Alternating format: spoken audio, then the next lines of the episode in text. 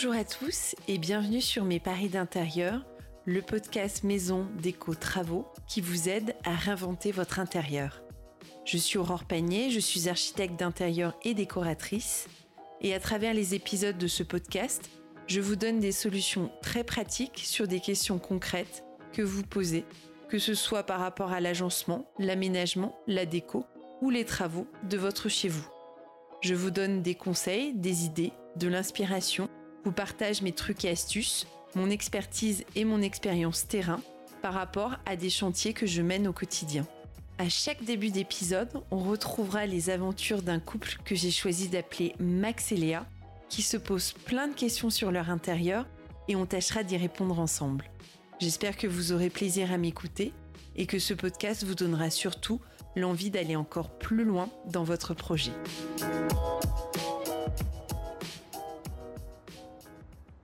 Aujourd'hui, pas de question de notre couple fétiche, car Max et Léa sont en vacances et ils ont bien raison. J'en profite donc pour développer un sujet qui m'a été soufflé par vous. Et oui, vous êtes de plus en plus nombreux à m'écouter et je vous en remercie chaleureusement. Et quelques personnes ont même franchi le cap et viennent me soumettre via les commentaires des problématiques qu'ils rencontrent chez eux.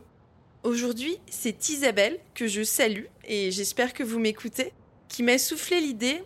Et c'est vrai que c'est une question qui revient souvent dans vos commentaires ou que je peux observer dans mes séances de coaching.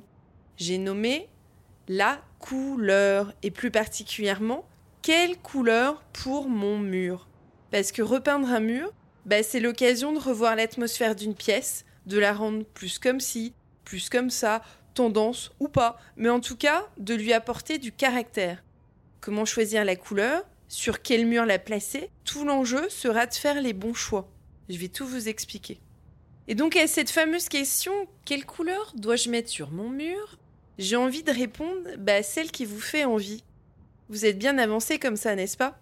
Non, plus sérieusement, le postulat de base, c'est de bien comprendre qu'il n'y a pas de règle valable pour la couleur.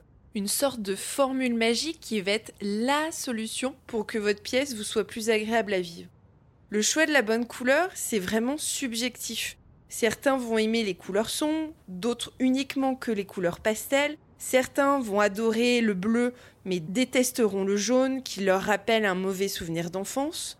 Tout ce que je peux vous dire, c'est que la couleur est liée aux souvenirs, aux émotions. Et la couleur, elle provoque un ressenti, des sensations qui sont propres à chacun, chacune. Donc il ne s'agit pas de mettre un mur d'une couleur terracotta ou jaune safran ou nude parce que c'est la tendance du moment, mais parce que vous aimez l'effet que procure cette couleur sur le mur et surtout l'ambiance qu'elle va créer dans votre pièce. Aussi, il faut comprendre que décorer une pièce, c'est un tout. C'est pas uniquement de savoir quelle couleur sur quel mur. C'est vraiment un mélange entre les couleurs, les matières, que ce soit les matières et les couleurs des murs, du sol, du mobilier, de vos accessoires déco, tout ça mélangé fait qu'il se dégage quelque chose, un ressenti lorsqu'on pénètre dans votre pièce.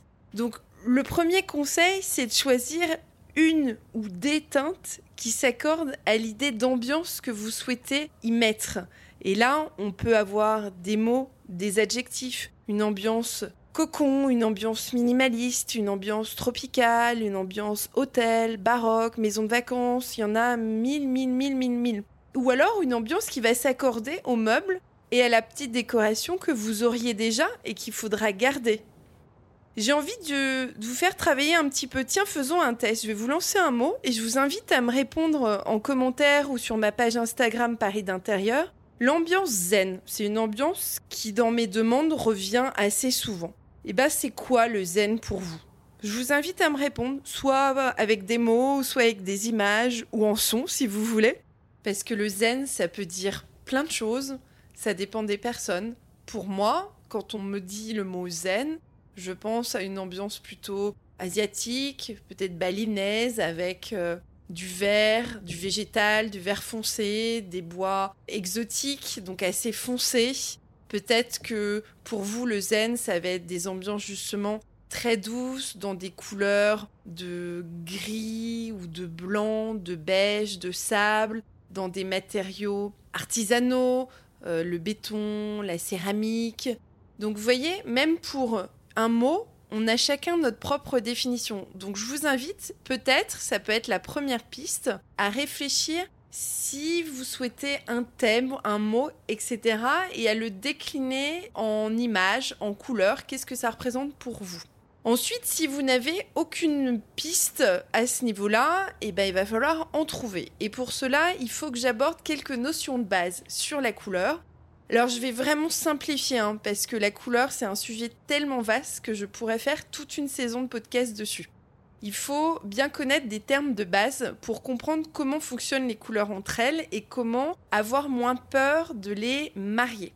Si je schématise, il y a deux grandes familles de couleurs. Ce qu'on appelle les couleurs neutres, donc sont les familles des blancs, des gris, des beiges, des bruns, d'où leur nom, neutre, qui n'influence en rien sur la tonalité d'une pièce. Quoique, vous allez voir. En gros, vous ne prenez pas trop de risques. Et puis, il y a les autres couleurs du cercle chromatique. Peut-être avez-vous déjà entendu parler de cette notion de cercle chromatique. En gros, c'est quoi un cercle chromatique? Eh ben, peut-être que vous avez déjà eu un nuancier de couleurs, alors pas celui qui est en éventail, hein, mais celui qui se déploie à 360 degrés entre les mains.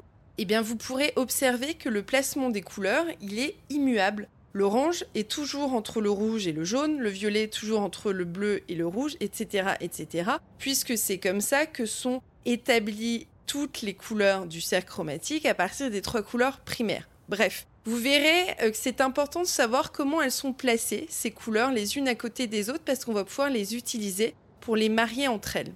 Et donc dans ces couleurs, ces couleurs du cercle chromatique, il y a des couleurs qui sont dites chaudes ou des couleurs qui sont dites froides. Les couleurs chaudes par excellence, ce sont toutes les couleurs à dominante de rouge et de jaune, et les couleurs froides, toutes les couleurs à dominante de bleu ou de violet. Et eh bien finalement, qu'est-ce qu'on en a à faire de savoir si c'est froid ou chaud? Qu'est-ce que ça impacte? Eh bien, ça va vraiment impacter plutôt sur le ressenti, c'est-à-dire sur l'ambiance que vous allez ressentir, l'ambiance froide ou l'ambiance chaude.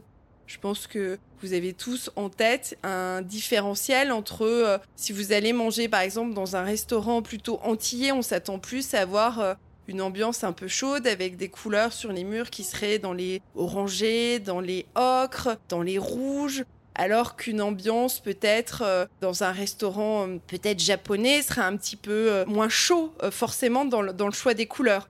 Voilà, donc tout ça c'est vraiment du ressort de l'émotion. Et euh, il faut également vérifier, parce que ça, ça peut être très important, l'exposition de votre pièce et la luminosité naturelle que vous avez, parce que ça peut être déterminant dans le type de couleur froide ou chaude que vous allez choisir. Par exemple, si vous habitez un appartement où vous êtes situé au premier étage, en plein nord, euh, sur cour, eh bien, si vous usez et surusez du bleu, par exemple, et eh ben ça va renforcer cette sensation d'ambiance un peu froide, un peu tristoun où il se passe pas grand chose. Donc ça peut être également une autre piste que de travailler avec l'exposition de votre appartement et le taux de luminosité ambiant. Alors la première technique pour marier au sein d'une pièce les couleurs, euh, moi c'est une technique que j'utilise énormément dans mes projets, c'est j'aime bien peindre un mur d'une couleur et les trois autres murs d'une autre couleur, plutôt neutre, puisque le neutre va contrebalancer une couleur qui serait trop froide ou trop chaude. Exemple, j'ai envie d'un mur terre de sienne ou terracotta comme euh, c'est la mode en ce moment. Je vais peindre un mur terracotta, mais je vais contrebalancer en parallèle en peignant peut-être mes trois autres murs d'un ton beige clair ou sable. Idem, si je souhaite peindre le mur d'une chambre en bleu un petit peu froid, eh bien, je vais peut-être contrebalancer les trois autres murs dans une couleur un petit peu euh, lin pour justement adoucir cet effet de froideur. Donc, il y a un vrai intérêt de mélanger les couleurs neutres et des couleurs du cercle chromatique parce qu'il y a une incidence sur l'effet chaud ou l'effet froid de ces couleurs-là. Ensuite, la deuxième euh, piste pour mélanger les couleurs, c'est de travailler par rapport à la densité de couleurs. Chaque couleur peut avoir une tonalité plus ou moins foncée. Euh, pareil, quand vous avez un, nuancier sous les yeux, vous pouvez regarder au sein d'une même famille de couleurs, il y a par exemple des bleus très clairs aux bleus très foncés. C'est ce qu'on appelle le dégradé, c'est-à-dire qu'on a ajouté de plus en plus de blanc dedans pour arriver à une couleur beaucoup plus diluée, beaucoup plus pastel. Eh bien, si vous aimez une couleur, par exemple, vous êtes fan du bleu ou du vert, vous pouvez très bien dire, eh bien, écoutez, moi, dans ma chambre ou euh, dans mon salon, j'ai envie d'un beau mur bleu foncé parce que j'aime vraiment ça, un bleu nuit, etc. Et puis moi, j'ai envie que ça respire un petit peu le bleu. Eh bien, rien ne vous empêche, sur un deuxième mur de cette même pièce, d'utiliser également le bleu de la même famille de couleurs, mais sur une tonalité beaucoup plus claire. Du coup, vous combinez en fait une même famille de couleurs, le bleu, et vous travaillez la densité de sa couleur.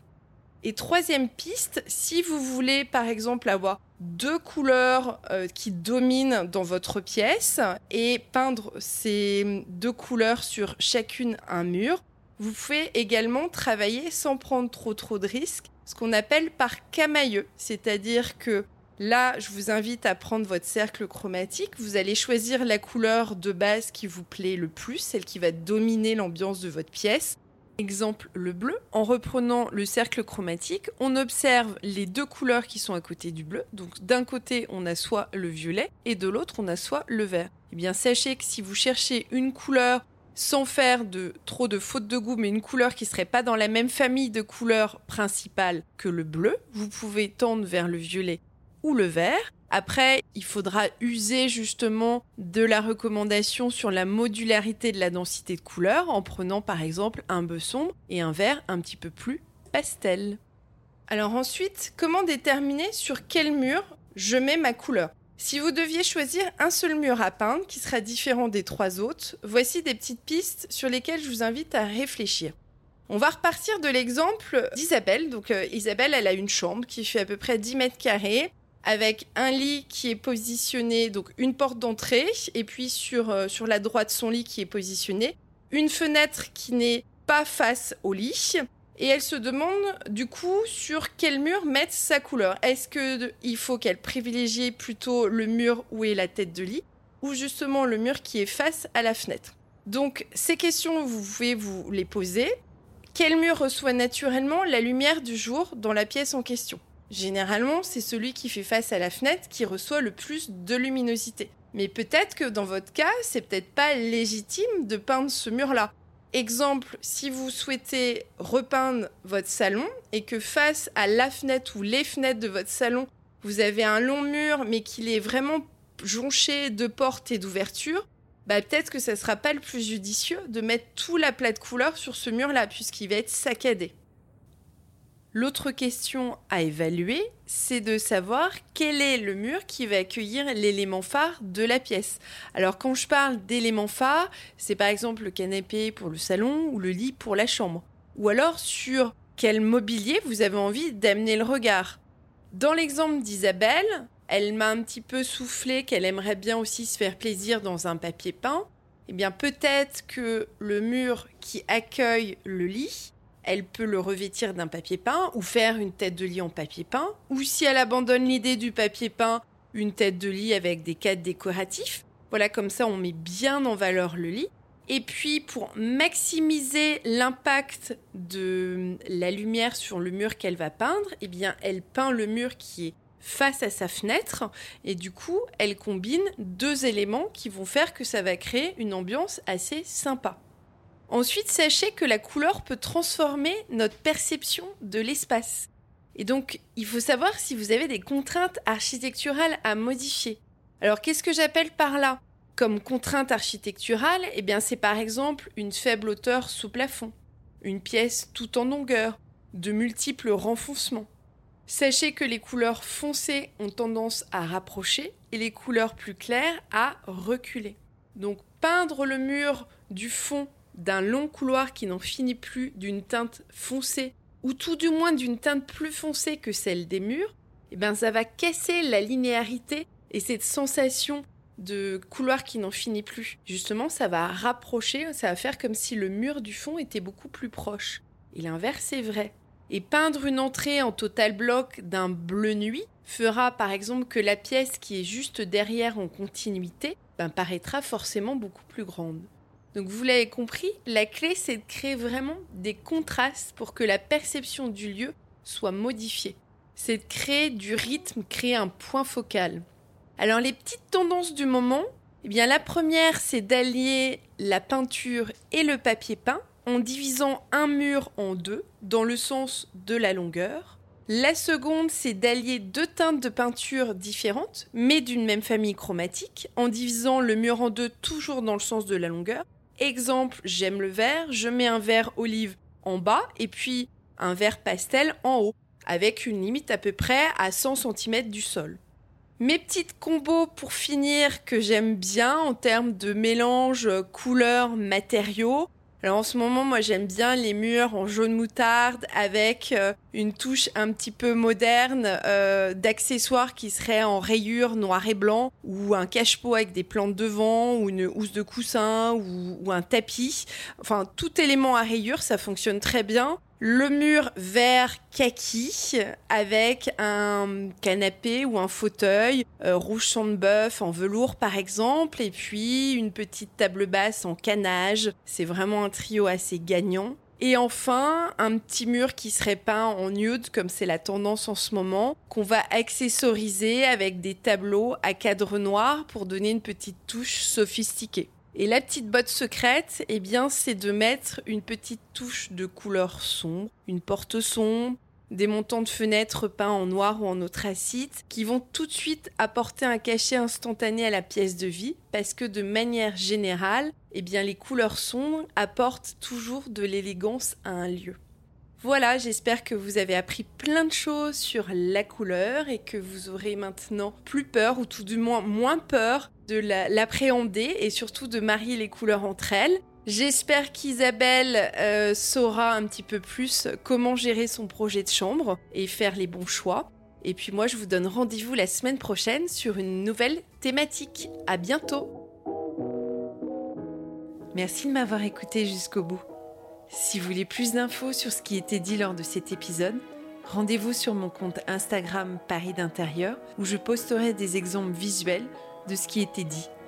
Si vous avez envie que j'aborde une thématique particulière lors d'un prochain épisode, mettez-moi un commentaire ou contactez-moi sur mon Instagram, Facebook ou site parisdintérieur.fr.